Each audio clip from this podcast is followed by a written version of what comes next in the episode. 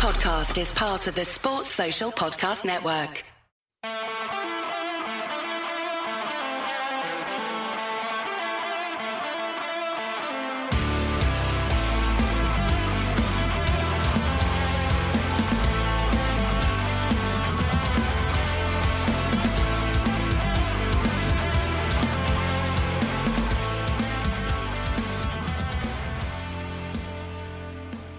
What's good, boys and girls? Two Footed Podcast on Wednesday, the 6th of July, brought to you by EPLindex.com and our presenting sponsor, Liberty Shield. Liberty Shield is a VPN provider. A virtual privacy network allows you to go online, change your location, access things you geo-blocked from UK expats wanting Wimbledon on BBC iPlayer, libertyshield.com. Irish expats wanting to watch the GAA at the weekend on RTE Player, libertyshield.com will get you where you want to be and keep your data safe. It's the number one rated VPN provider on Trustpilot. And with the code EPL25, that's EPL25, you can get 25% off at libertyshield.com. What are you waiting for? Go on, run, go, do it now. I'll wait for you. Go on. We're also brought to you by Home of Hopcroft, a giftware and homeware company located in Scotland but shipping worldwide. Check out homeofhopcroft.co.uk. And finally, do check out the EPL Index and Anfield Index shops. You'll find them on Etsy. Use the codes EPL10 or RED10 to get 10% off at checkout. Right, folks, slightly different show today. I have a guest. It's not just me. It's not just me. You're not being forced to listen to just me today. We have a guest. Right, I'm joined by Alex Barker, better known to those on Twitter as at EuroExpert. Alex, thank you for taking time out of your day to come and prattle on with me about some exciting new players coming into the Premier League. Oh no, thank you for having me on, man. It's a it's a pleasure. I'm looking forward to it. Yeah, so I thought it would be beneficial to get you on. You watch a ton of European football. You know your onions when it comes to a lot of these high end players and I think we're seeing a really good influx of players coming into the league this year, new exciting talent to add to what was already a very strong Premier League. Yeah, 100%. Um, and it really lines up with the motto I was talking about on a podcast I was doing earlier. I work with a, Celtic uh, patron now, and they asked me, why do I do all this? And the whole thing is to make sure that English audiences, probably listeners of this very podcast, can get caught up on these European players who they don't get to watch all the time, and often we feel maybe mainstream journalists don't always do justice in covering. No, there's no harm in it. They're focused on the Premier League, but it's always good to get insight from people who dedicate their their little lives like mine to uh, watching the likes of Sven Botman and Armel Bella-Kotchap. Yeah, and they're exactly two of the types of players that I want to talk about today because I think what you've you've you've nailed it. It's the when new players arrive in the UK, journalists who don't have time to go and watch other leagues because they're busy covering their own club and obviously trying to report news and stuff, they'll often jump on YouTube and try and make some sort of judgment on a player. And I do a daily podcast aside from this called The Daily Red. And I was talking about Naby Keita and how when he arrived in England, he arrived with expectations that just nobody could have lived up to because Liverpool fans had waited a year for his arrival. He was given Steven Gerrard's number eight jersey. And then you had journalists who clearly hadn't seen him play, comparing him to N'Golo Kante, mm. excuse me, to N'Golo Kante, and then like saying he's oh he's an N'Golo Kante Deco hybrid, which you know is fairly impossible for any one player to live up to. So no matter what Naby did, he was going to end up being a disappointment. I think it's always good to shape people's expectations on a new player so that they don't end up hugely disappointed because the 19 year old that their club has signed isn't immediately the next Patrick Vieira or Lilian Thuram or whatever ridiculous comparison has been made. Yeah, 100%. And that, that is such a a funny story as well. And the thing is, like talking about it, it's a good conversation to have because I think the websites like FBref and WhoScored, where a lot of us get our data, have helped journalists and accounts sort of be, become a little bit more clued up. If you know how to read analytics, you can get sort of a good idea of these players, but it can run into the same issue of hyping them up. I remember when uh, Bruno Guimaraes moved to Newcastle in January, and I saw a tweet that went around that was like, he he will be he, if he joined a top six side, he would be their best six, their best eight, and their best ten all in mm. one. And I was like, what, what? I know he's in the top ninety nine percent of all players on FBref for most of those stats, but hang on a second, let's tamper those expectations. And yeah. like to link it to the players we've got today, I mean, behind the scenes, we've I've got a list we're ready to go through. I reckon there's like one, maybe two on here that I would be putting that I'm really, really like super excited about. The rest are good, but one, those are the only ones that you're going to hear me on this podcast today properly rave about and maybe give some big expectation. Yeah, and there's a few I'm really excited to see coming into the league. A few I've been following for a few years that I had hoped that Liverpool might move for. But let's start with Arsenal and the signing of Fabio Vieira, very, very talented left footed playmaker who had a bit of a breakout season this, well, a, a breakout season this past year. Despite not always been first choice for Porto, he was spectacular when played. What do you think of him as a player? What do you think he brings to Arsenal? And would you be concerned with the fit at Arsenal given the existing players in that squad? That is a really good point to make. I think I'll, I'll start right off of that because Vieira, the, the main headline, the main thing going around when he joined was how is he going to work with Martin Odegaard? Because if you're uninitiated in the world of Fabio Vieira, this is uh, a, Port- a Porto midfielder who's kind of off the right hand side of midfield, slash right central midfield in their sort of 4 4 2 system, which slightly morphs when they play. But he's someone who's left footed and likes to come inside, drift in to central spaces and use that as a wand. And I mean, that is minus some details. That's quite a light description of Martin Odegaard.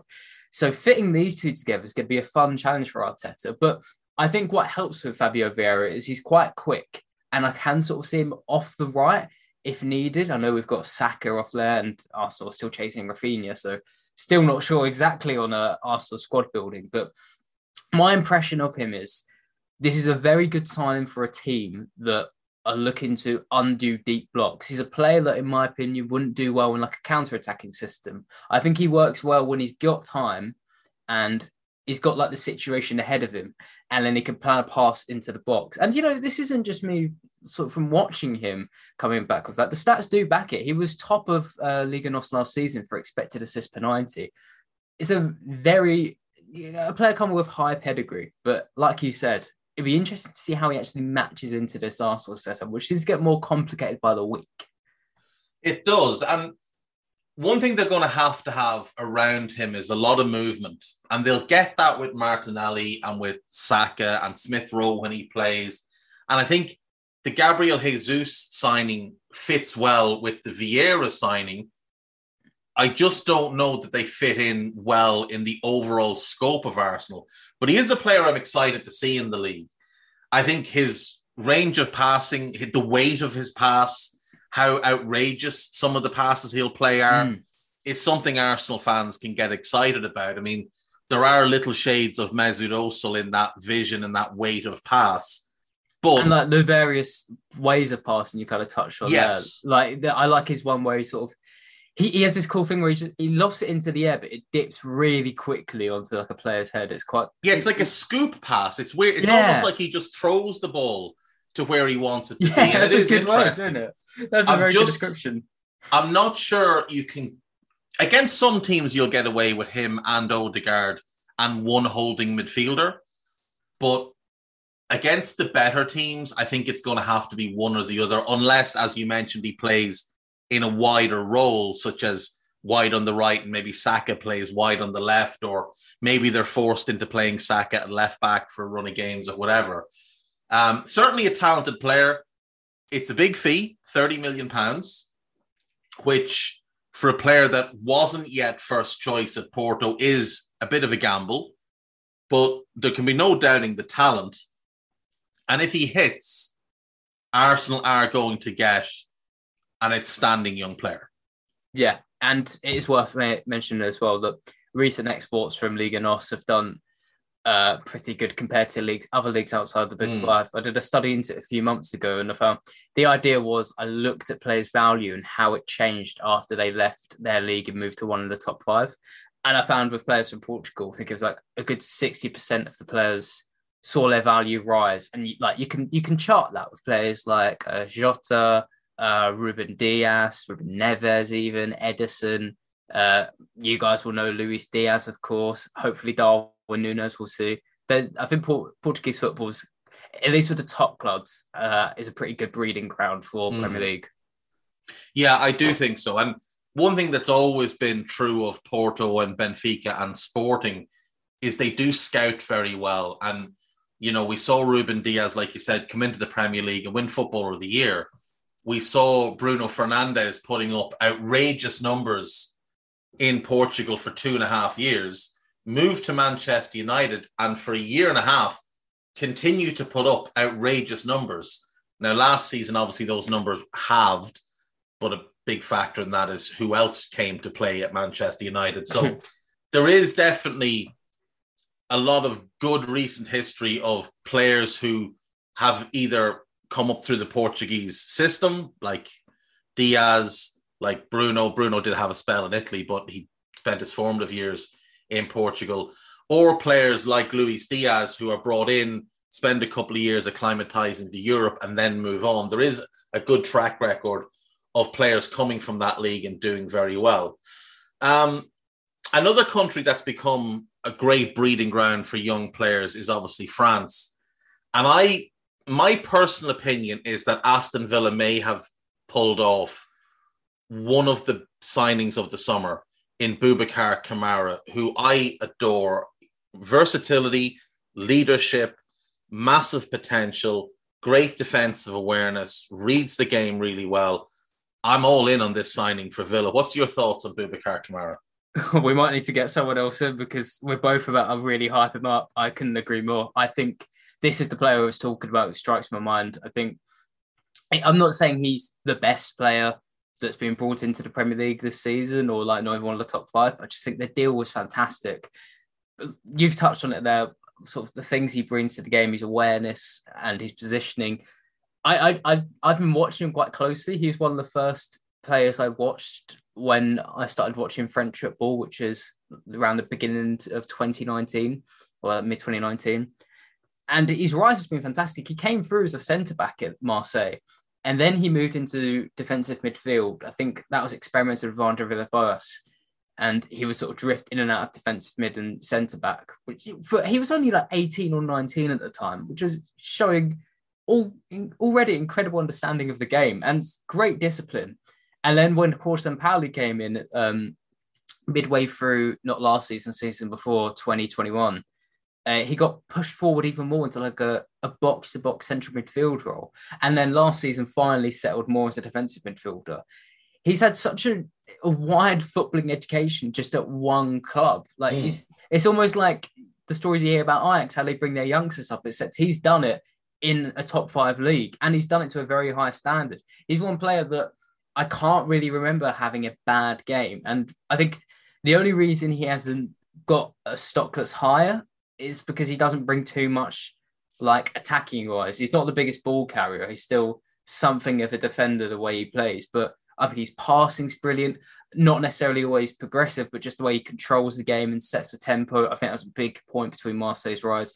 And yeah, I couldn't agree more, man. I think Aston Villa have got a fantastic signing. Like he's the one I'll be watching really keenly next season. Um, He's, I mean, inside behind the scenes, uh, before every season, I pick about a handful of clubs across Europe that I try and watch a little more because it, it just kind of helps you follow these different players. Last season's was like Bayer Leverkusen, Arsenal, a range into like Mallorca. Next season, I'm following Aston Villa, and Kamara's like 50% of the reason behind that.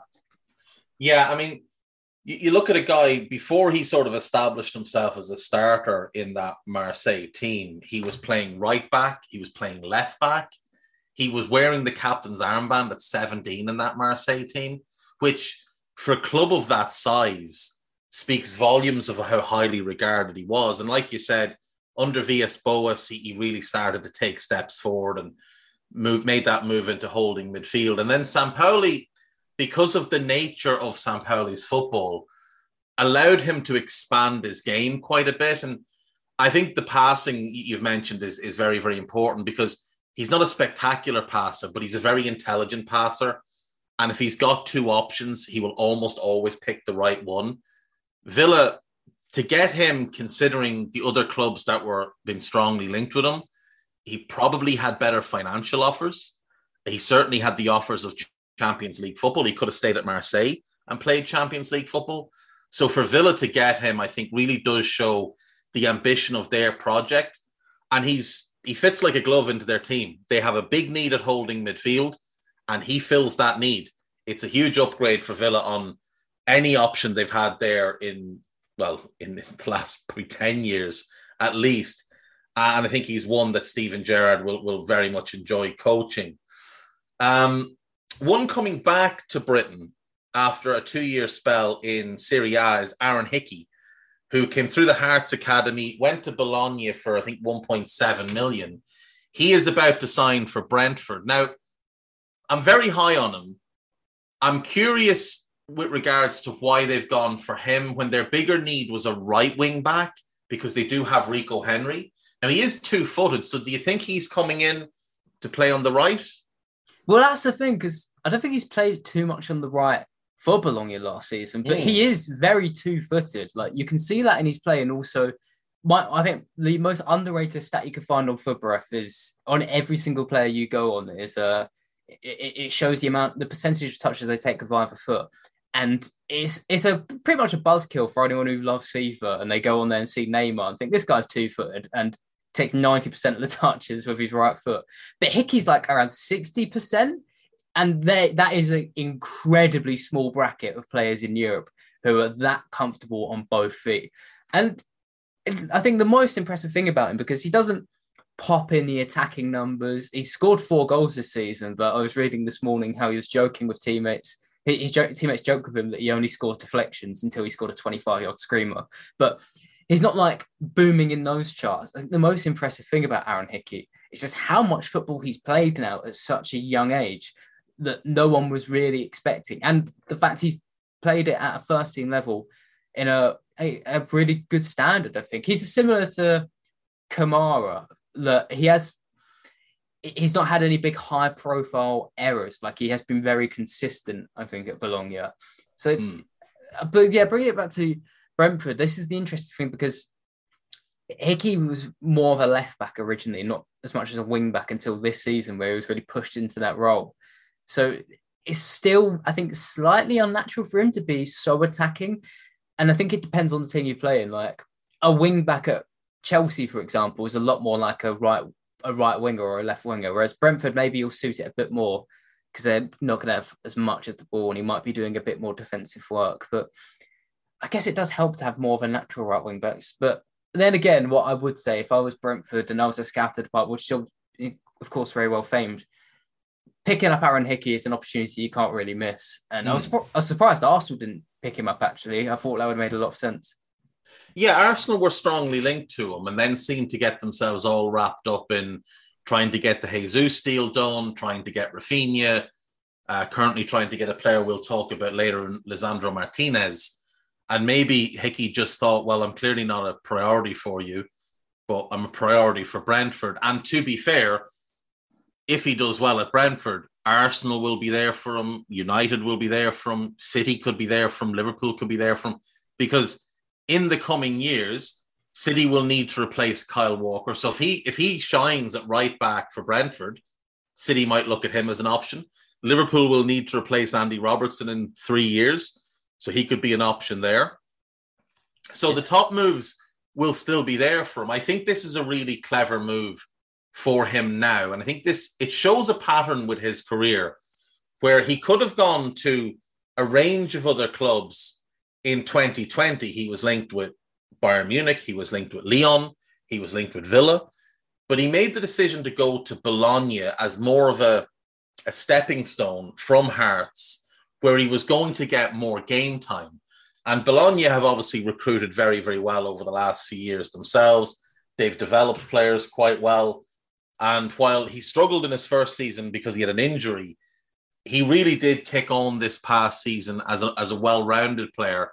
And working under Sinisa Mihailovic, who, of course, made his own name as a left back before moving to centre back, Hickey has spoken about how, you know, just getting advice from the manager, being open to taking on board what he's suggesting because he knows what he's talking about. And the manager's a former left back as well, I think. Yeah, that's the thing. So it that, that's kind of where I I really like the makeup of Aaron Hickey. I think there's a, a real possibility that he will not only maximize his talent, but perhaps even get to a level above that because he really does seem to have his head screwed on straight.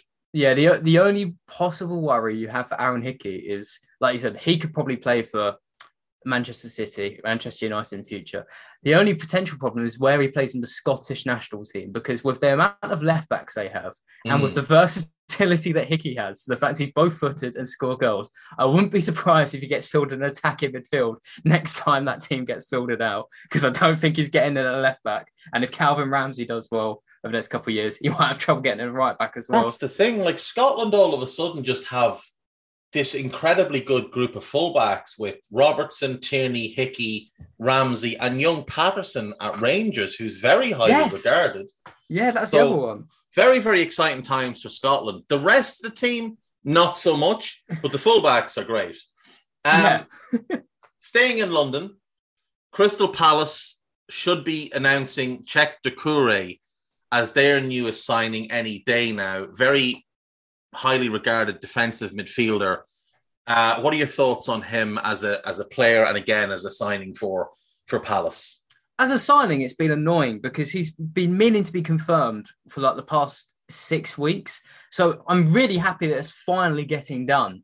Uh, not my my video on him would have got a lot more views had he signed actually shortly after, like he was meant to. But jokes aside, this is a good move at Palace because obviously they're losing Conor Gallagher, and I think the idea of him is that he he was like this box to box midfielder, but really he was much more attacking and almost like a fourth attacker. Didn't get on the ball too much. I think Cheick Doucouré will provide a bit more quality on the ball and a bit more comfort on the ball. To give a bit of background, because this one really is quite a rogue transfer. He's coming from Lens, which uh, are a team that was promoted at the beginning of, uh, well, promoted at the end of 1920 by default after the Ligue 2 got shut down. And uh, they've been under the management of Franck Haise, who's one of the more exciting managers in France. He's like, from watching Ligue 1's rise over the last four, three to four years, he's been like one of the managers that's been the most bold. Like, there's not many managers in France that have tried a back three. He's now kind of spearheaded that. And his midfielders have filled with quality. You not only got Cheick Doucouré, but you got Seko Fofana in front of him, the attacking midfielder that uh, the Ivorian. He's got quite a lot of skill on both feet and is firing goals for Lens. Cheick Doucouré's role, like I said, it's a bit more box to box. He does quite a lot of defensive work, but his progressive carries where he shines. I believe off the top of my head, he was in the top 30 at least in Ligue 1 for progressive carries per 90, which is moving the ball 10 yards closer to goal. So Palace getting a lot of progression in there, which I think will help to link their defense with the attack. And you're also getting some good defensive work rate in there as well. And they're building this nice French connection uh, in there. You've got Mateta, uh, Olise, and uh, now Doucouré, and I think I'm forgetting a couple other names. So I, am quite high on this move. And uh, the Palace fans on my timeline who've been researching him for the past four or five weeks, as like I said, they've been waiting for this move to be confirmed. They're really excited about it too. Yeah, and I wouldn't be surprised if he's one of two midfield additions because it looks like Cheikhou Kouyaté will leave. So mm. they'll need to replace him and Conor Gallagher, and obviously both very important to them last season. I think this is a very good move, and it fits well with the timeline of this Palace rebuild. You know that started obviously last summer with the appointment of Vieira and some of the moves they made, bringing in Marc Guéhi, who I think is is a big talented centre back. Uh, Tyrick Mitchell establishing himself as the first choice left back. You have um, Michael Olise, as you mentioned, coming into the team, and they've been snapping up some young players from other clubs as well. A couple from uh, from Derby and one from Peterborough, who they're very very high on for the long term. So definitely a change in tact from the Roy Hodgson era. And I think, you know, based on how last season's additions went, you would put your faith in the recruitment policy at, at Crystal Palace right now. I would, but I am I'm a little worried for them going into the next season because I often get asked as a neutral fan that what team do I, eh, what teams do you actually like, Alex? Come on, and I, I maintain like I'm not a fan of any of them, but it's hard not to like Palace as you've kind of outlined. Their their youth policy is great. They're building this exciting team, but I'm worried about the next season because they had this year the benefit of surprise of the fact that no team was expecting them to change into more possession team so quickly and enjoy the ball so much. And it meant they could still get away with counter attacking sides. Next season, they're not going to have that comfort, a bit like Newcastle. I think they're going to have more frustrating games. And I've, I agree. I think the recruitment is going to continue to be good, but Patrick Vieira is going to face a really tough season and hopefully pulls through and manage to keep things fresh and make sure Palace don't go on games where they can't score, they keep losing 1 0 or drawing nil nil. Yeah, I do agree with that. I think they're going to have to be they're going to have to be a bit more clinical in front of goal for sure. And I think I think they'll create a lot more chances because Eze will have a full preseason and he'll be in the team next season a lot more. I think year two of Olise there, he'll play a lot more. So there should be less of the Andre Ayew type of thing, you know. And like there's a 4-4-2 that could be put together there if they wanted to go with Doucouré and Will Hughes as a pair and play Olise and Eze as sort of wide players who t- can tuck in field mm. and have a lot of freedom, and then play Zaha plus either Matete or Mateta or Odsonne Edouard up front, and maybe they become a bit more of a chance creating machine that way. Um, but certainly, it'll be interesting. They're definitely going to be an interesting team to watch this season Second yeah. season syndrome normally only applies to recently promoted teams, but sometimes managers in their second season as well can find it very difficult in this league as teams become more familiar with what they're planning and what they're you know what they're looking to do. Um, one of the more surprising transfers for me is João Palhinha to Fulham. He's a very good player. I'm surprised there wasn't bigger clubs interested. Now we know Wolves were in for him as well. He turned down the chance to join the Portugal of the Midlands uh, to go to Fulham. I think it's a good get for Fulham, but are you surprised there wasn't some top clubs chasing him, considering his profile as a starter for the Portuguese national team, and especially at that price? I think with Palhinha, he is a little like Boubacar Kamara, I think a lot of top teams are they have their the defensive midfielders locked down. Like if we take the Premier League, I think you've got what Rodri at City, Fabinho at uh, Liverpool, uh, Arsenal. You've got uh, Partey and Xhaka, a decent pivot, and they're always making upgrades there. But and like Chelsea, you've got Jorginho, Kante, Spurs. Uh, you had Højbjerg. I think with Palhinha and Kamara is they don't offer so much going forward. They're not box to box, and so they're not going to be able to fit in ahead of those DMs. And only teams like I think Manchester United really this Pal- Palhinha would have been benefit there because to give background again for the people who aren't aware of Palhinha, he on paper he's a box to box. In fairness, he plays in a uh, double pivot midfield in a Sporting side. By the way, don't call them Sporting Lisbon. I learned the hard way. Their fans attacked me for ages. Uh, a Sporting side, three four three system. Um, but what he does, he drops off into a lone DM role and he'll play just in front of two centre backs with the wing backs either side of him and like on that line of tactics. And at six foot three, he's very good at not only winning duels like physically, but what he's been famed for in Portugal is intercepting the ball. He averages over three interceptions per 90, I believe. He's very good at anticipating danger and swiftly getting rid of it. He's not the most athletic or quick, but he just covers ground well. But I guess in that sense, like purely defensive wise, like Busquets. But um, his is very safe and his dribbling is very safe. He, I was working on a video on him earlier. He completes 0.6 dribbles for 90, and not all of his passes go forward, but they go up an 88% success rate. But to be with Fulham, I don't know if it's because like he's good I'm actually not too surprised just because I'm used to Fulham making these weird transfers that you shouldn't expect them to get. Like Zambo Anguissa. Mm, that's the one. Yeah, mo- most people follow me will know I've got a special place in my heart for Zambo Anguissa because I think every time I've watched him, I don't understand why he's not playing for Barcelona. He's unbelievable to he's brilliant. He barges everyone off the ball, carries the ball up the pitch. He looks like the best midfielder in the world on like the few games you watch of a season. And it, like, do you remember as well when John Michel Seri went there? Like Yeah. that original big money spending thing. So Palhinha to Fulham to me just feels like exactly like their business. It'll be it, he, I'm hoping he'll do good, and I'm hoping he'll keep him in the league this time because I, I want Fulham to stay in the league and see what other signings they can do. Yeah, I, I, do as well. I'd like to see, I'd like to see Fulham be a bit more proactive this summer than they have been previously. Like that first year they came up, they sort of went star chasing and spent a lot of money on a, a lot of players that didn't really fit that well together. Then the last time they were up, they waited really late into the window and they got a bunch of good players in, but preseason had already passed. The manager had sort of planned out the first six to eight games. Half of them had been played, and when these new players arrived in, he couldn't just throw them all in at once, and it completely ruined the first half of their season. This summer, I think they need to get their business done a lot earlier, and they're doing that with him. And I think him and Harrison Reed will be a safe, hard-working midfield that won't win them games, but won't lose them any games. Yeah, And I think that's half the battle in the Premier League is to not have your midfield costing you games week on week. Because if you look at last season, we look at Watford, their midfield cost them a handful of games.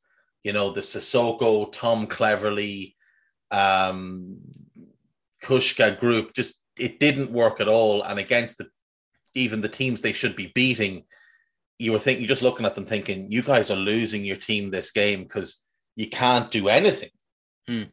hundred percent. And yeah, with Fulham as well, like you said, it's, it's to make sure they don't lose games. What I'm worried about them, I mean, I haven't checked into their business. I think this is their only major signing, but they Mm. need to decide what they're going to do up front. Are they going to this time for once back Alexander Mitrovic to be their main striker, or are they going to panic with him? Because I, I think, in my opinion, what cost them badly last last time in the Premier League, I thought they were pretty good. They had like a nice unbeaten run when they switched to three at the back in 2021, but their big failure was bringing in Josh Maja from Bordeaux as their like saving striker up front, who had never put up big numbers, and were, I think they were hoping a lot from him, and he it was his first time in the Premier League. So they need to decide: are they going to spend big on a striker, or is Mitrovic the man? Is Marcus Silva confident this time that he's going to be the man up front? That's the thing. And they obviously lost Fabio Carvalho. It does look like Manor Solomon will arrive to replace him. Um, but yeah, you're right about Josh Maja. I mean, he he done well in League One with Sunderland, but he hadn't done particularly well in France with Bordeaux. And when he joined Fulham, there was just too much pressure on him. It was too much of a step up for him. Um, one club that definitely needs to make a step up this season compared to last year is Leeds. And they have been very aggressive in the transfer market. And I, I, I like what I'm seeing from them. Now, obviously, they've lost Calvin Phillips, which is huge because he's such a good player. But then he did miss over half the season last year. They most likely will lose Raphinha, although there's some reports suggesting he might be happy to stick around another year, wait for Barcelona to get their finances in order, and then go next summer, which Leeds might not be happy about because they'll lose money on him because one year left in his contract next summer, but they get a year of a great player. But they've brought in three and they're on the verge of adding two more. So the players they've brought in, let's start with Brendan Aaronson from Red Bull Salzburg, the young American attacking midfielder. Have you seen much of him? What's your, your feel on, on that player? Yeah, I've seen quite a bit of him. I mean, I'm very fortunate now to uh, uh, be using Wyscout courtesy of Breaking the Lines, and they. I've been able to. I can't talk about the stats on it because it's meant to be exclusively for them. But I've been able to watch a lot of clips, and it, it's a marquee signing for Leeds. Obviously, I guess I'm a little worried. He to give background, he plays a bit like Bruno Fernandes. He likes to pick up the ball in midfield, drive forward, and he is more than happy to attempt these very risky passes going forward. Uh, always trying to get it into the box, always trying to play it through defenders. and get it into the strikers. Doesn't always come off. I think he only got five goals and four assists uh, in the league last season. But in fairness, he did assist against Bayern Munich in both legs when I, I thought Salzburg would go, were going to go through until they, they bottled it in the second leg, for lack of a better term. But there isn't much output coming from him. And for a flagship signing, it's most expensive one until they potentially bring in Sinisterra. Um, yeah, it's a bit risky, but we'll see how it goes. Yeah, I, I, think you're right. Like it is a risk. It does seem to be a player that they've been keen on for a while, and I mean they were linked with him before they even landed Jesse Marsch, which I think hints at the fact that they had planned to bring in Jesse Marsch before the decision was made to remove Bielsa. Um, so you know it's a lot riding on it. New manager coming in this is his big statement signing, the one that seems to have been made with him in mind. So if it doesn't work, I think that falls on the manager. But I, I think given they have Raphinha if he stays, Jack Harrison, Dan James, who despite his flaws can still be a productive player. Rodrigo lacks consistency, but there's clearly a lot of talent there. He's not going to have to play every single game they should be able to rotate in those positions. And maybe that benefits him over the course of a season if he's more of a spot starter and he's coming off the bench and playing against maybe some of the weaker teams where he can get more time and space on the ball. They also added Rasmus Christensen, also from Salzburg. I really like this one. Uh, good, powerful right back. And I, I did feel like Luke Ayling was one of the real big weak links in that team just in terms of a quality standpoint. So uh, I, am high on the Christensen signing for them. Yeah, and his numbers are pretty crazy. He's got 10 goals and three assists in the league at least last season. And yeah, Salzburg, they played a lot of different formations. I think mainly they stuck in something like a, a 4 3 1 2, and it was always Aaronson in behind. So that gives quite a bit of room for Christensen to power up the right flank. And I, I guess it is worth noting now, this is the last Salzburg sign we'll talk about here. Uh, with both him and Aaronson, we should take it a pinch of salt because I've, I've watched quite a bit of Austrian Bundesliga this season. Like, try to binge through the highlights of games, especially with Salzburg, and it is quite embarrassing how dominant they are. The league does split halfway through and puts the better teams in with them, and it does get a bit more competitive. But for the first half of the season in the Austrian Bundesliga, like, there was one team I can't remember the name of they played. It might have been like Wolfsberger or something, but literally from minute five, camped inside their own box. And I think that's when Salzburg won like 6 0. In- incredible stuff. But so you could see Christensen's output drop a bit. But like you said, I think he's a powerful right back, 10 goals for assists, and he's 24 now, I believe. So yeah, you're getting someone a bit more experienced a bit more ready in than Brendan Aaronson, and hopefully he adapts well. Yeah, agreed. I think he is one that just walks straight in, as I think is Marc Roca arriving from Bayern Munich. He's a solid central midfielder. He's not a spectacular player, but I think he's a decent addition for them. Yeah, hundred percent. And then when he was lost in uh, lost in Spain, was it Espanyol? I think he might have yes. been with. Yeah, uh, I think it might be like nineteen twenty around then. He ranked very high for progressive passes and passing to the final third. That was his main thing. He looked like he was going to be the next guy to sort of like your modern defensive midfielder where they provide a bit of cover, but their main thing is passing forwards and providing progression from deep. And if I was him, I'd be fuming with how things gone up, have gone at Bayern Munich. Like at the start of last season and the beginning and the end of this season, Nagelsmann's come out and said, I, I really rate Marc Roca. Like, I think he's, I really like to use him. But he just hasn't used him at all. He started like under 30 games, I believe, across all comps over the last two seasons. He barely started any games this season. So I, I think the big benefit of this one is even though at 25, like we haven't seen the best of him over the last couple of years, we've barely seen any of him. This is someone who's going to come into Leeds and going to be desperate to prove himself. To remind people, this is a very good footballer who was once very promising. And just because Bayern Munich have decided not to play him. And by the way, I don't think there's any attitude problems or anything. All reports I've seen have indicated that he's a good worker behind the scenes. So I'm, I think this will be a good one to watch. And Leeds, this, this is a smarter signing from Leeds. I think this is one I'm a bit more confident with over Christensen and Aaronson. Yeah, I, I, I think he's similar to João Palhinha. I think he'll just be seven out of ten pretty much every week. He won't be spectacular, but I think he'll be he'll be solid. The one maybe area of weakness in him is mobility. That will be covered by Tyler Adams, who looks set to join this week. And while neither Adams nor Roca are as good individually as Calvin Phillips, I do think the pairing of them is an upgrade on Phillips and whoever was next to him last season. Because yeah. my gripe with Leeds was when their best 11 was on the pitch, there was always a couple of championship level players who really didn't didn't make the step up to the Premier League all that well. These two for me, they come in as bona fide Premier League players who will be absolutely fine. Adams, with his style of play, how aggressive he is, how mobile he is, he's solid on the ball. He's obviously played right back in his career as well. I think it's a really nice pairing. Yeah. Tyler Adams is someone a, a bit like Roca. He's been shifted around too much in his career. Like, I think it's purely because of how versatile he is, but he's been played a right wing back and centre mid and right mid.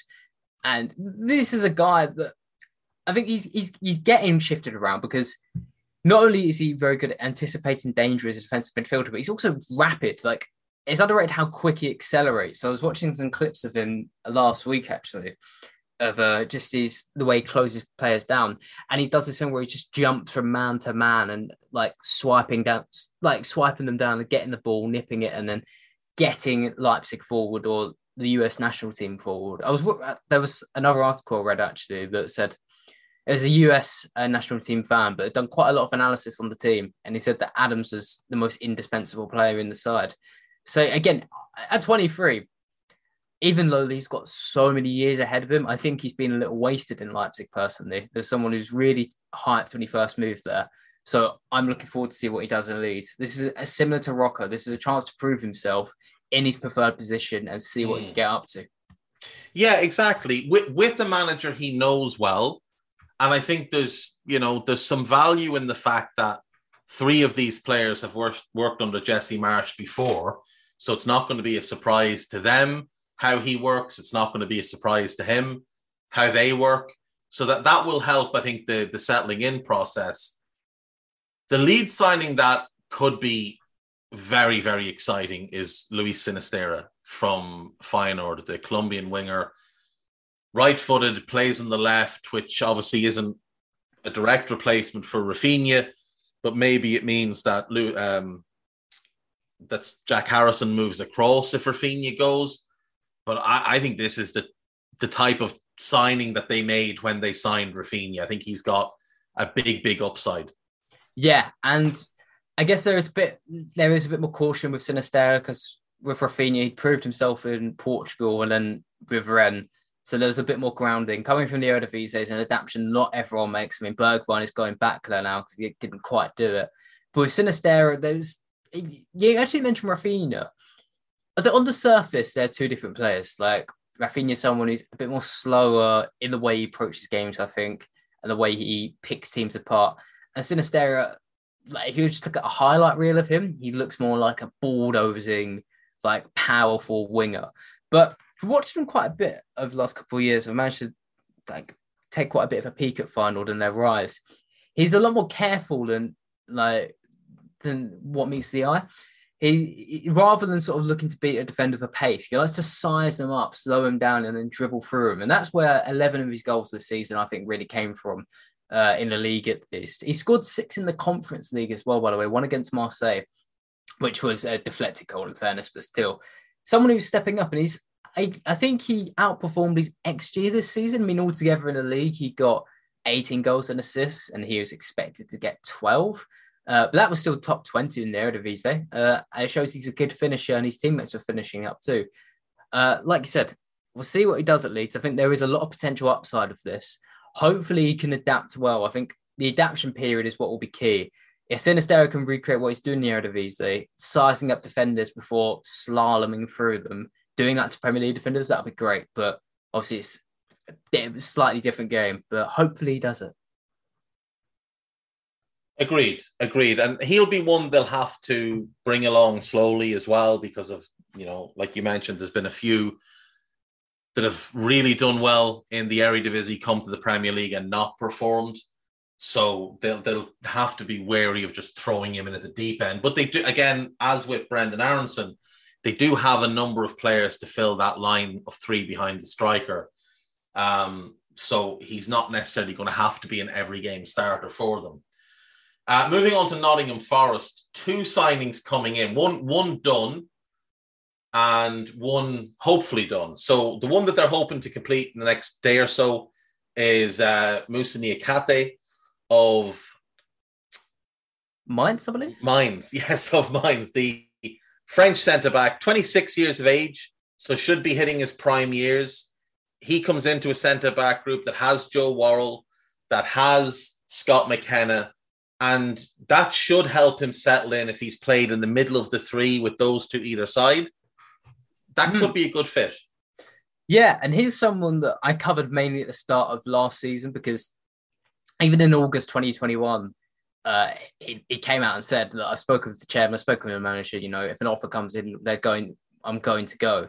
So it's quite surprising he actually stayed a whole other season uh, in Germany. But as a defender, uh, he's when I looked at him, he profiled quite similarly to Rudiger. That he's someone who had quite a good, decent bit of passing, mainly down the half space, but his carrying's really good. Uh, carrying the ball forward uh, with his stature, I think that could be something he brings to Nottingham Forest. By the way, I've not watched any Nottingham Forest at all. I have to say, I mean, I'm, I'm too busy watching Belgian Pro League. Sorry, not Nottingham fans, but hopefully that is something that you like the sound of. And as a defender, I think he's pretty good as well. Like he's decently mobile. He's not going to be sort of left out to dry by fast Premier League attackers, and he's not going to be left out to dry by like the towering strong ones. You think he's mm. quite well physically built, and he's he's decent back defender. He's not like a Van Dijk. He's not eating attackers up, but he's pretty good. So I'm looking forward to see uh, what he does in Nottingham.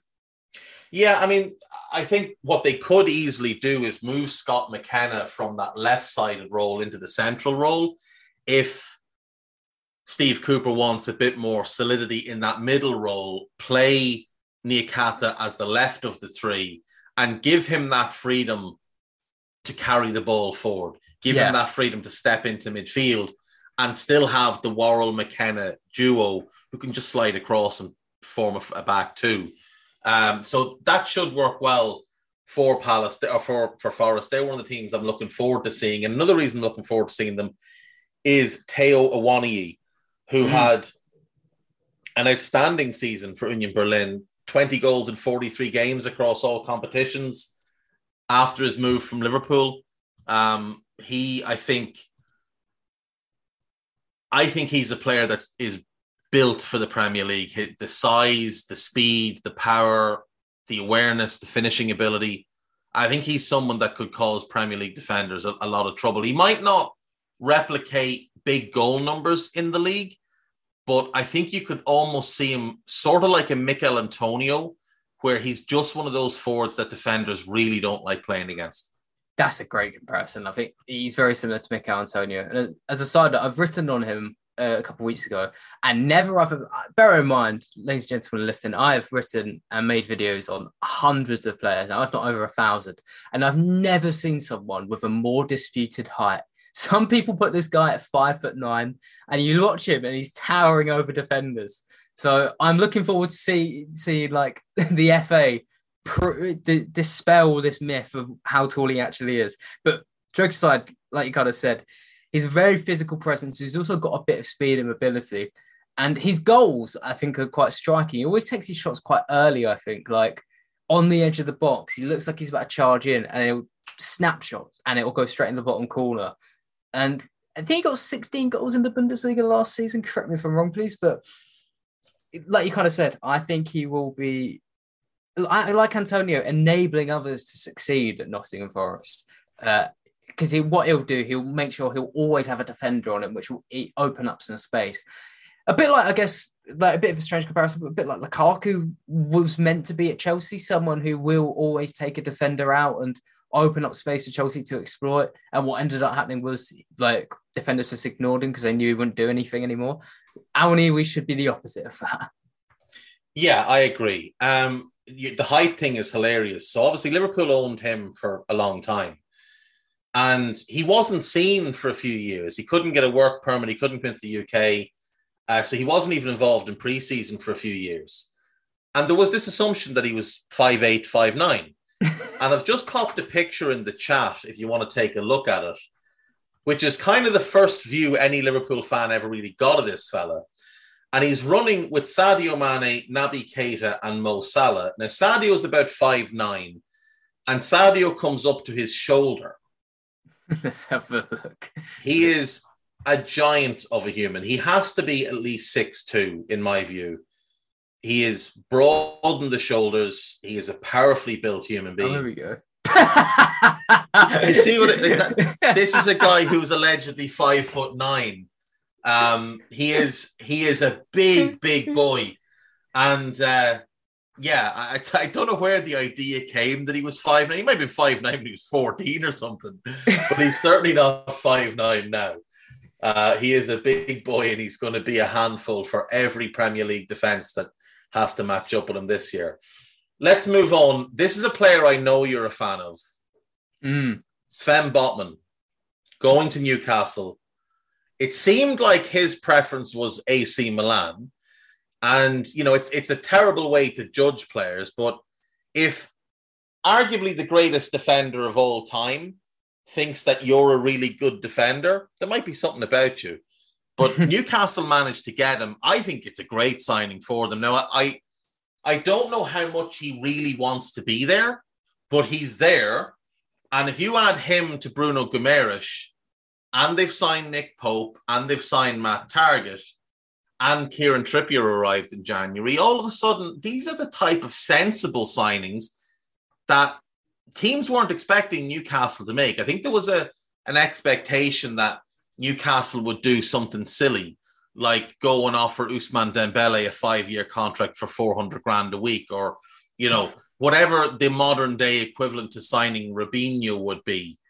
But instead, I, I, I really like the signing. I think he's a very, very good centre back. Yeah, everyone thought they'd be like Barcelona, or maybe everyone hopes they would. I think this is everyone's worst nightmare. The funny thing with Botman is that he's, I think he's a bit divisive online in sort of online coaches and coaching discussion more particularly. I remember having a bit of a debate with uh, two two Spurs fans online. They uh, they're well known. I forgot. I think one of them's called Nathan. Most people know he's the analytics guy, and Harry Brooks. And they didn't they didn't like Botman because they think he's too so it too immobile and it can get done quite easily. And I can see where they're coming from in some points because that does happen occasionally to him. But to any Newcastle fans listening, you might have also been duped by this. There's a, a compilation going around on YouTube. It's meant to be his highlights, but it's really collected all of these moments and I've read through the comments, and lots of Newcastle fans said, "Oh, I'm not really sure about it now." And I'm with David. I'm actually really confident on this because maybe it's a slight bias because when I watched Lille last year, they were a big they were a big part of sort of my own rise as a channel and as a person online because I was the person covering them, and all of a sudden I was like one of the main authorities on all of their young stars that were now moving everywhere. But I really do believe Sven Botman's a great defender. Uh, he came through Ajax. Uh, he's only 22 now, but when he came through Ajax, he didn't quite fit their system, even though he's very good on the ball, very comfortable with it. But I think it's just maybe a part of competition as well. And he moved to Lille and played alongside Jose Fonte. And I, I, I, I've been trying to find the stats to back this up for ages, but I can't find it anywhere. I remember Liga commentator saying after about six games that he hadn't misplaced a short pass yet, like a statistical short pass. He's that tidy of the ball. And he's also still a bit brave. He likes to play these long passes over the top in behind for Lille defenders. Um, this season, that's kind of dried up a bit because he's been asked more to just play short balls into midfield, and then that's tanked his progressive passing numbers. So I would ask fans to maybe ignore that and have a bit more faith in him. And as regards to this, he's defending, he's six foot, some say six foot five, six foot four and a half. So he's not, you know, rapid, but I don't think he's particularly slow. I've, I feel like I've seen him quite a few times manage to catch up a defender or an attacker trying to get round him and at least get the block off or better yet, stop them in their tracks. I think he's a good reader of the game at a young age. And with that, even if he isn't the best defender in the league at th- this season with Newcastle, I think in a couple of years, three years' time, Sven Botman will be a player that all the top clubs, if Newcastle aren't already one of them, are talking about and are, and are getting rumored to be linked with. So yeah, I'm very high on this move. Very high on it. Yeah, I am as well, and I, I won't comment on Mr. Brooks. My own thoughts on him are quite well documented. But um, if he says he's flawed, then I think he's probably great. um, yeah, he doesn't have the quickest turn of pace, but that's why you buy a partner. They need a. The thing is, you can't just throw Sven Botman in and think, right, that's it, our defense is solved. Newcastle needed two centre backs anyway, mm. because Fabian Schär and Dan Burn and Jamal Lascelles, they're grand if they're your third, fourth, and fifth centre backs. If you've got ambitions to finish in the top half in this Premier League, you're not starting any of them. So they needed two anyway. Now they have Botman. They can narrow down the profile of the player they want to play with him. And the first port of call on that player will be recovery pace. And as long as they have that, they can play a mid block. If they don't, they can still play a deep block anyway. Because, like you said, Botman played next to Jose Fonte, not exactly known for his recovery pace, who's, I think, 38 now. So, you know, Sven mm. Botman will be absolutely fine in the Premier League. He's great in the air. He's good 1v1. He's a good tackler. He reads the game well. He'd be fine. Alternative um, tactic for Newcastle, where you mentioned, like, I, I, tend to agree. I think Dan Burn's quite a level. However, Newcastle could make their next signing Thomas Gronnemark, and then they can base their entire tactics around getting the ball in to Botman and Dan Burn's heads. Yes. And maybe that, that maybe that's the secret. Maybe that's the direction they're heading in. Liverpool aren't letting them go. He's too important. He's too important to us.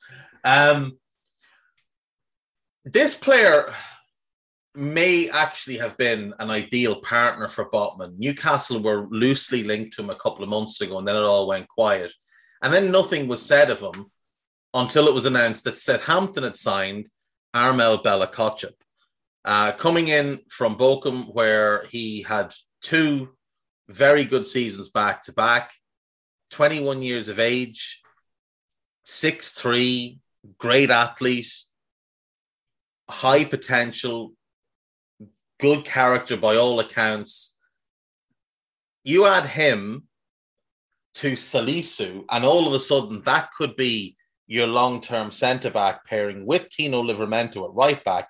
And that's something that Southampton fans could get very excited about for a couple of years. Now, obviously they have Bednarek, they have Lyanco, so that's a strong group as is. Uh, you'd imagine Bella-Kotchap probably starts the season as the as a backup, but there's no doubt he has the talent and ability and work rate to get himself into that team. And if he gets in, and that partnership with Salisu, however young it might be, if that clicks, that could be their pairing moving forward. Yeah, I, I made a video on this yesterday. I think Bella-Kotchap, if talk about Botman, if he's a bit more reserved, a bit more cautious, and when he goes into tackles, he's more standing and looking to win the ball. I Bella-Kotchap is almost like the complete opposite. This guy is rapid and he likes to charge in. He averages 0, 0.5 sliding tackles per 90. And in my head, I feel like it's more. like he's always looking to just go down and get the ball and like put his whole body in front of it. Um, and he's also averaging three interceptions per 90 as well. Uh, so this is someone who's really aggressive, but yeah, very importantly, very quick. And I think that's important for Southampton, kind of like you touched on. I think their blueprint by the end of the season could be having these two centre backs and also Romeo Lavia, uh, City's midfielder, if he adapts quickly as well. Having this core defensive players, which will allow Livramento and Romain Perraud, who we shouldn't forget about a French uh, left wing back or left winger, left wing, left left back rather, should allow those two to go forward with a lot more freedom and especially on Livramento's side, that'd be brilliant. And because they can then know they've got great coverage at the back, uh, two centre backs who aren't going to get exploited, who aren't going to get caught off guard. And with Gavin Bazunu in goal as well, what a mm. signing he is! Love that signing. Yeah. Absolutely love that signing. We I, have been waiting for Ireland to produce a good goalkeeper for many a year. And all of a sudden, we've got Bazunu, we've got Mark Travers, who's just signed a new deal at Bournemouth and we've got Caoimhín Kelleher. But this kid, Bazunu, he is the standout of the three by considerable margin. His athleticism, how aggressive he is coming off his line. I think Southampton fans should be very excited. And I really like the signing of Romeo Lavia from Man City as well, because they were short one in central midfield. They only had three central midfielders last season with Ward Prowse, Romeo, and uh, and Diallo. Now they add him in, they get four for those two spots. I think Southampton have had a, quietly had a very, very good window. Yeah, I completely agree. It feels like a return to the old old times where Southampton were nailing off these quick signings. And then there was reports saying that their scouting department had kind of fallen apart a bit and they'd got a bit outdated. This feels like the, this feels like the result of revamping that and revamping the club. I every signing they've made, I can see perfect logic in it. And in fairness, I think that goes wide as the Premier League. Like I can't think of a signing off the top of my head. Maybe beside maybe Aaronson is the only one where I look at and go, oh, this is a bit risky. Every other signing, I can see the thought process for the club and think, you know what, this makes sense, and I think this is very likely to succeed. Yeah, I, I'm I'm kind of there as well. Like there's a few where you look at the price mm. or you look at say the needs of the squad so like say richarlison for example i think as a fit it's a really good fit back up to kane back up to son fills two needs that you had but have you spent your budget on richarlison when you are desperately in need of central defensive help and is that why you're going to sign Clement Lenglet? And if Lenglet is your starter, I think you're in trouble. Um, but again, like there's there's very few that you'd look around and you can't find positives about them, whether it's the player, whether it's the fit, whether it's the price.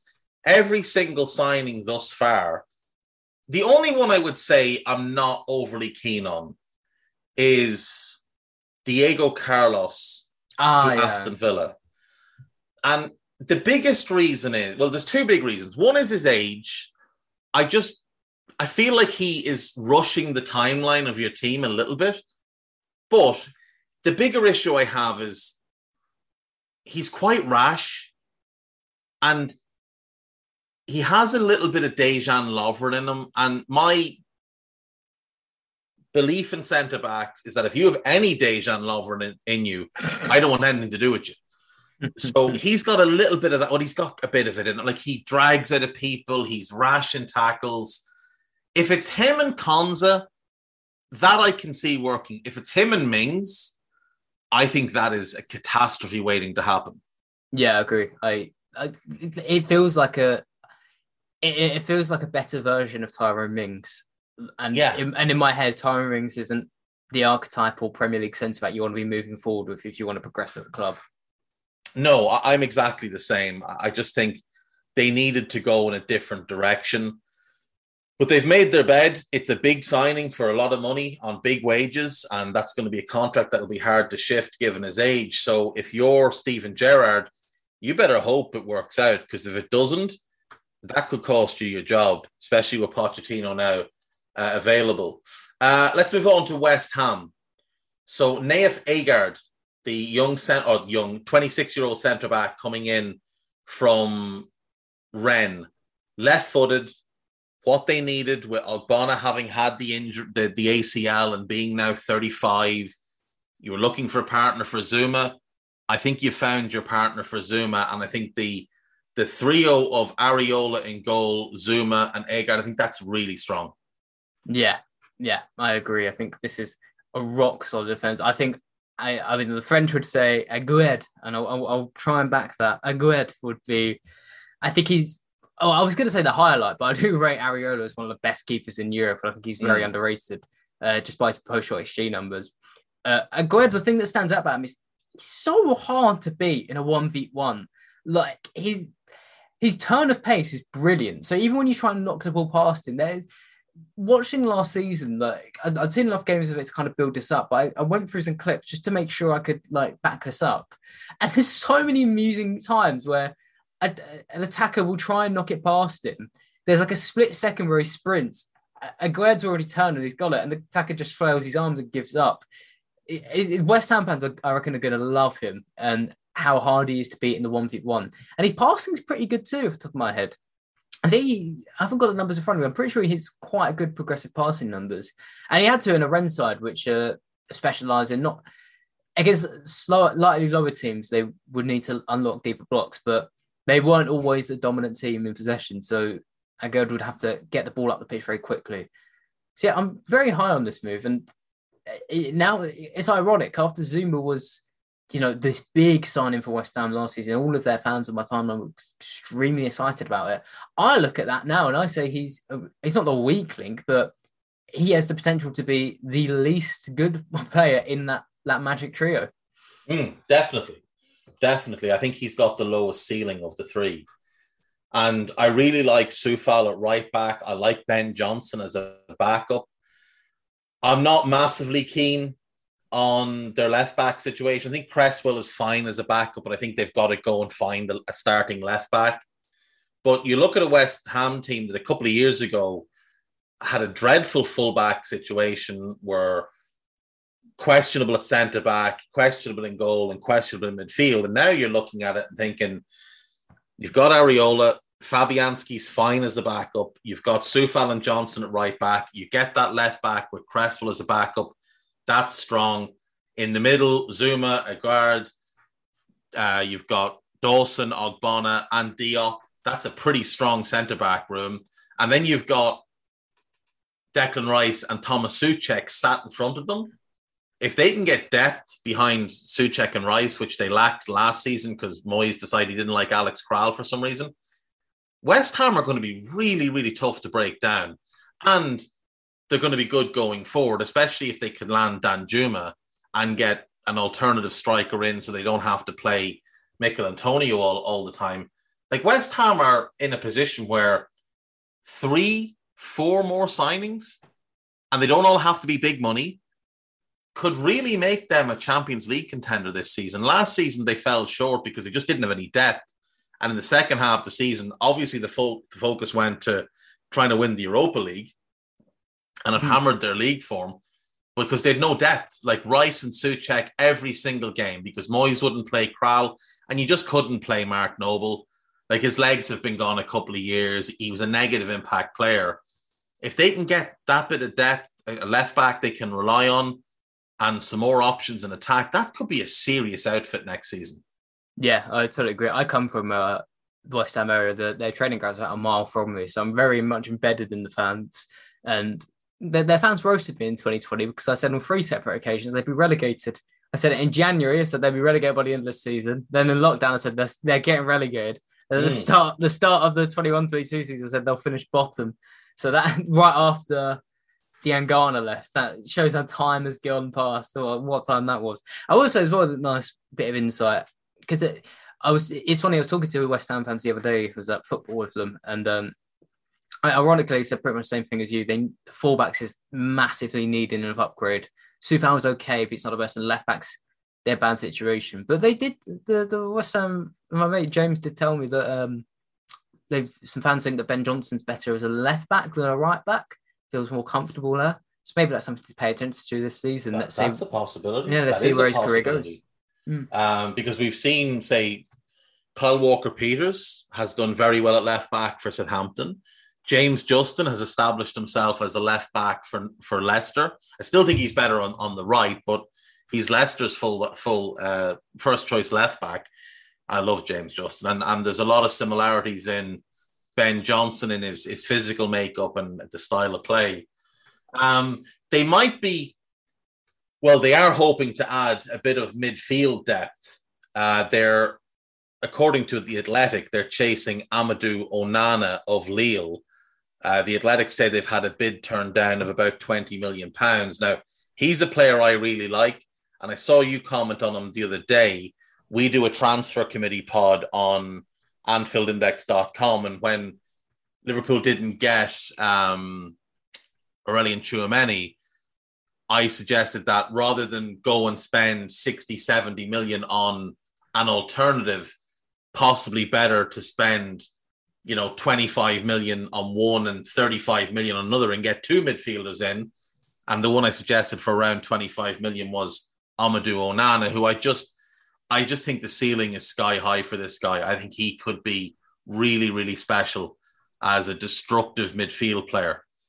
Yeah, he's there's lots of positives and there's just one catch. Like so for the background, it's a Belgian midfielder. He moved to Lille last summer. Uh, he's like six foot two, but he's not like a Palhinha. He's very agile on the ball, very good at carrying up the pitch. Uh, his passing isn't that immaculate yet, but it's really his ball carrying that's worked well. And it's worked well for Lille last season, where they transitioned more into a team that looked to drive straight through the heart of teams on counter attacks. And defensively, he's showing promise as well, learning next to Benjamin Andre, uh, Lille's locomotive midfielder, brilliant player. That, that's brilliant footballing education. And he's still only 21, I think. So, yeah, there's so much time for him. The catches, I, I do not see a possibility of him leaving this summer unless a big fee comes in, just because he's only just joined Lille, and Lille now sold Sven Botman. They're going to sell Renato Sanches, and they, have shown they can even last summer when they were in big, big financial trouble after they their owners basically capitulated on themselves. They still didn't have a big exodus, so I'd be shocked if Onana leaves. I was telling West Ham fans that even though you're getting links, even at the Athletic, that is that's a new source coming out. I didn't realize they were coming for it, but still, I just don't see it happening unless it's an overpriced fee because that's what Lille can charge at the moment. Yeah, getting getting the Botman deal, getting the Ronaldo Sanches deal, that will give Lille uh, some breathing room this year. I do think they were expecting to sell Jonathan David this year, but the market sort of dried up on him. Um, he could be a, a bargain pickup maybe for somebody at this point because you know go back to January people were saying 50 million for Jonathan David and now maybe you can get him in that 30 35 million pound range and the talent is there it's just a matter of getting consistency out of him um, Onana would be an interesting one for West Ham because he wouldn't have to go there and start so there wouldn't be huge pressure on him but like you said it, it's going to take a big price and with any big price transfer, there, there is pressure there. So uh, maybe best for him to stay at Lille, establish himself as the main guy in the midfield. And next summer, I mean, they might be queuing up to get him because if he has a great season, look at Boubacar, uh, Soumaré. He had one really good season at Lille and he went from a free transfer signing to the better part of 30 million in a year. So, you know, that that's probably what Lille are thinking as well. If he's 20 million now, he might be 40, 45 next summer. Yeah. Um, the last one we'll hit then. This player has been linked to Arsenal. He's been linked to Manchester United. I actually think he'd be ideal for Tottenham, considering they want someone on the left side of their back three. Mm, I like that. Lisandro Martinez of Ajax is a multi-positional player who I think makes a lot of sense for Arsenal because when I looked at their needs for the summer, when Arsenal play, they build out from the back in very specific patterns. And one of those patterns relies on the fact that Gabriel is a left footed centre back. So he creates certain passing angles for them. And when he's not there, the other options are right footers, and that eliminates certain avenues for them. Then you look at Kieran Tierney at left back, who's primarily a defensive left back. He gets forward and he's good on the ball, but he is primarily a defensive fullback. When Nuno Tavares played there, well, he is a train wreck and mm. far more attacking than defensive. So again, the makeup of the team was changing too much. So I said they need a, a backup left-footed left, uh, left side centre back and a defensive left back. Lisandro Martinez by himself would solve both of those issues. And if there's three of them for two positions, you can keep them all fresh across the course of the season. That's 76 games between those two positions just in the Premier League. You could give them all 25 starts. So Gabriel gets 25 starts at right back, uh, Tierney gets 25 at left back, and let's say Martinez gets 13 at, le- at centre back and 13 at left back, and everybody's kept happy that way. So I think he makes a lot of sense for them in that regard. Then Manchester United got interested. Now, he does primarily play as a centre back. I don't like the idea of him as a centre back in a two in the Premier League. And I know people will say He's good in the air. Look at the the win numbers in the Eredivisie. The Eredivisie is the Eredivisie. The Premier League is a different animal, and you know the likes of Calvert Lewin, the likes of Antonio, the likes of Awoniyi, the likes of Ivan Toney, not the elite level strikers, just those everyday run of the mill strikers that you have to go up against, your Ollie Watkins and people like that. They will have a field day if they find a smaller centre back that they can just go and stand on, and teams will just pump the ball to them. What I do really like the idea of him as for United is as a holding midfielder. Mm-hmm.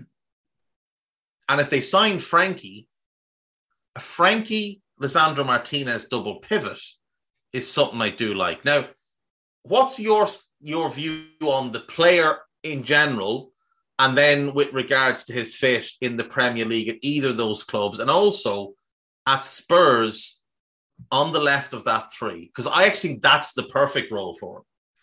I, I think you're right in the Spurs aspect. I think he would make a lot of sense on the left of a three, where he's allowed to drift into the left back zone because where very comfortable there keep uh, Spurs covered and allow their left wing back to push forward, which would be Ivan Perisic in this case. So that and it would save his legs a little bit. I, I do like that move, and it is someone who, when he first moved to Ajax in 2019 from uh, Defensa Justicia, Argentinian club, he came in as a defensive midfielder, and he has been moved back to centre back.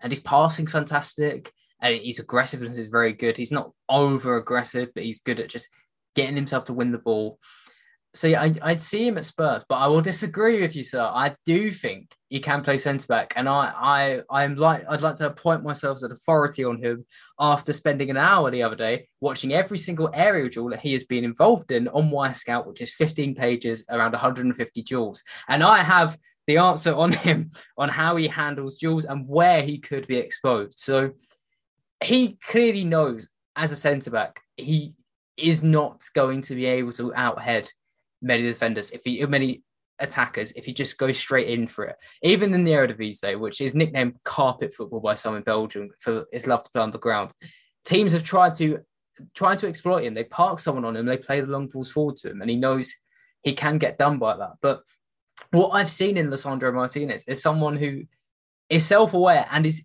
brilliant at maneuvering the the duel to make sure he wins it. Now I'm for this bit, I'm specifically talking about times where he sort of he can read it as a few seconds to adjust and get the ball in position. He reminds me of like for any boxing fans out there. He reminds me of like Floyd Mayweather when he rebounded his career, and he'd he, I can't remember the technique, but he'd always keep a jab out, keeping the opponent far away, and that's what Martinez does. He always he, he's not pushing his opponent, but he keeps them a distance just outside of the flight path. So even if they jump, they're missing it and he always gets his head on the ball. And he, he does that even on free kicks, on goal kicks, even on balls. He's very good at judging it. I think he's where he can get done as a centre back is just in these in those quick circumstances. There's a deflection or it's just bounced up, and he hasn't got time to prepare the situation. It's just a case of who's jumping higher, him or the striker. That's where he can get done. But I will say even though Eredivisie he is winning over 70% of his aerial duels and he's got a very good jump. In the Champions League, that did transition well. He was winning over 60% of his aerial duels in the Champions League, and that was against uh, likes of Dortmund and Benfica against Nunez, and I think one game against Haaland. So they, I do think there is more nuance to him potentially being a, a centre back in the back too. I agree. I think he'd better suit a back three, and it would make a bit more sense. Like it he still at the end of the day has to prepare more than like a naturally physical strong defender. But I do think there is maybe more than meets the eye to him. Oh, I, like he has the aggression. He's he's incredibly strong, and there's no doubt he's a very very good defender. But when I look at the strikers in the Eredivisie and I look at the strikers in the Premier League, like I look at the likes of Ollie Watkins and Ivan Toney, and I think they'd go to the Eredivisie and score 40. like Mitrovic would would absolutely bang in the Eredivisie. Like look at Sebastian Haller, who really struggled with the physicality of the Premier League, went to the Eredivisie and scored a ton. Now that wasn't his fault that he struggled in the Premier League. West Ham didn't know what they had with him, and they used him in the wrong way.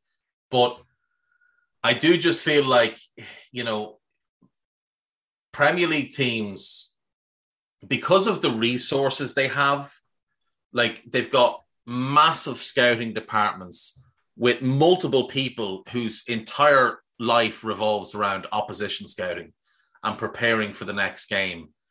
And I, I can just see situations where certain teams will bombard the left side of a defense with him in it in a two. In a three, it's different because if he loses an aerial duel in a wide left situation, it, it's not necessarily a dropping ball in the penalty box.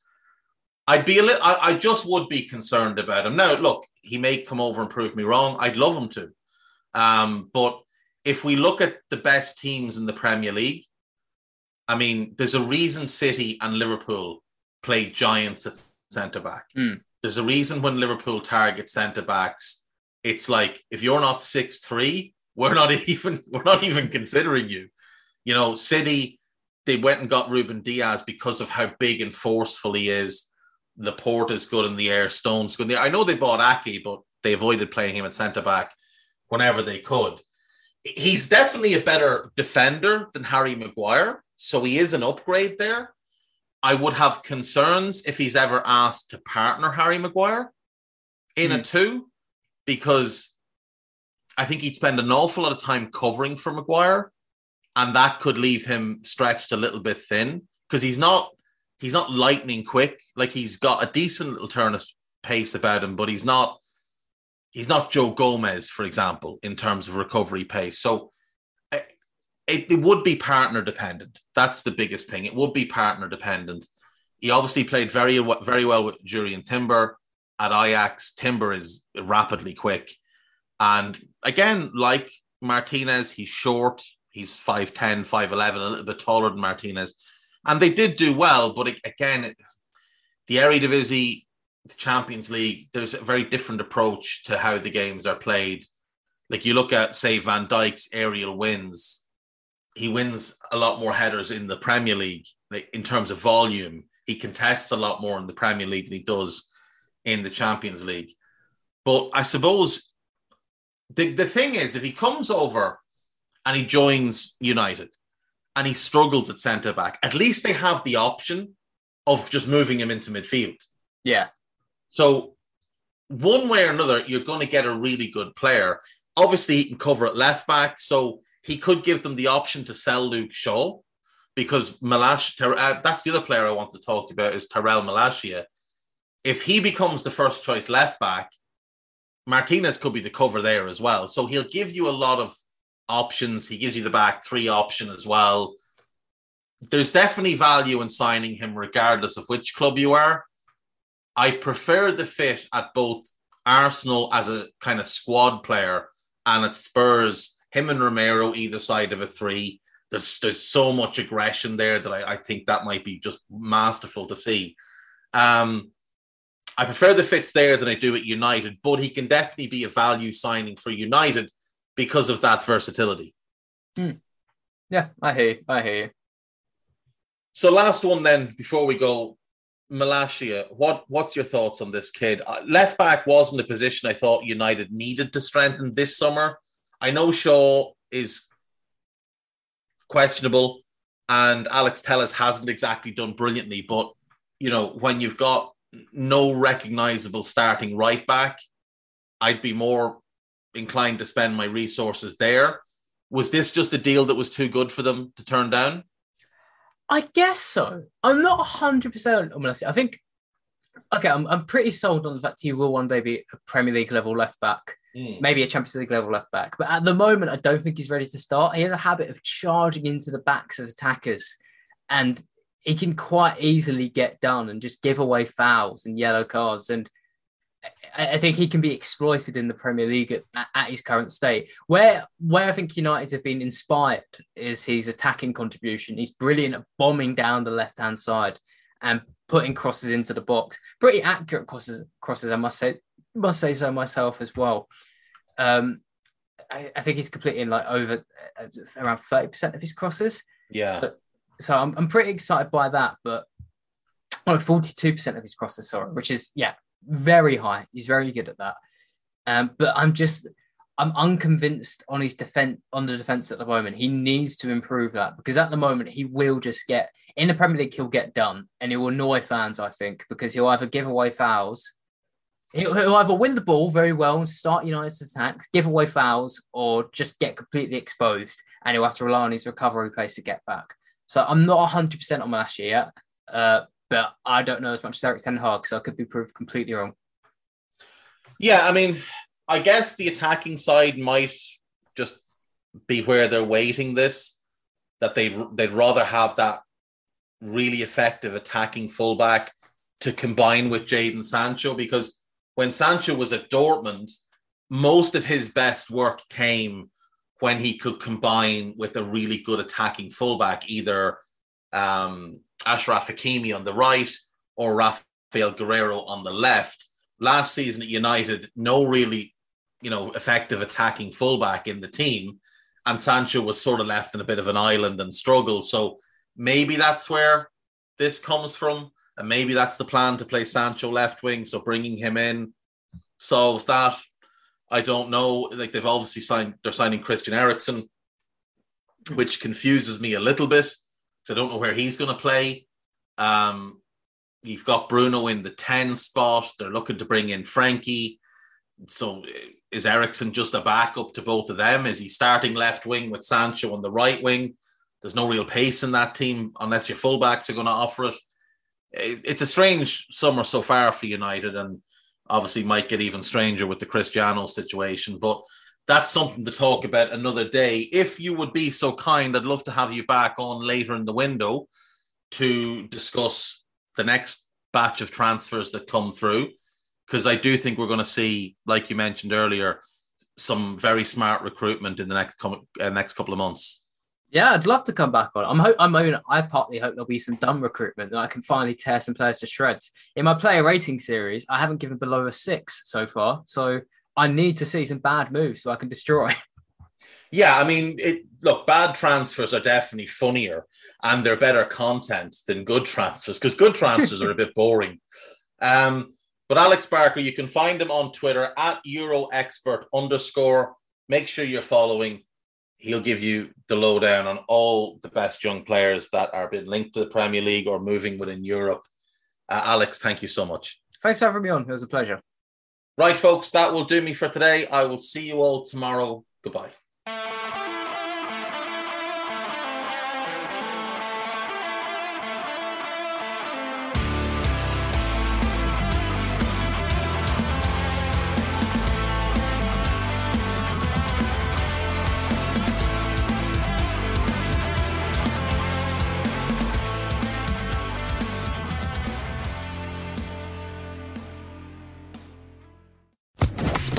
Podcast Network.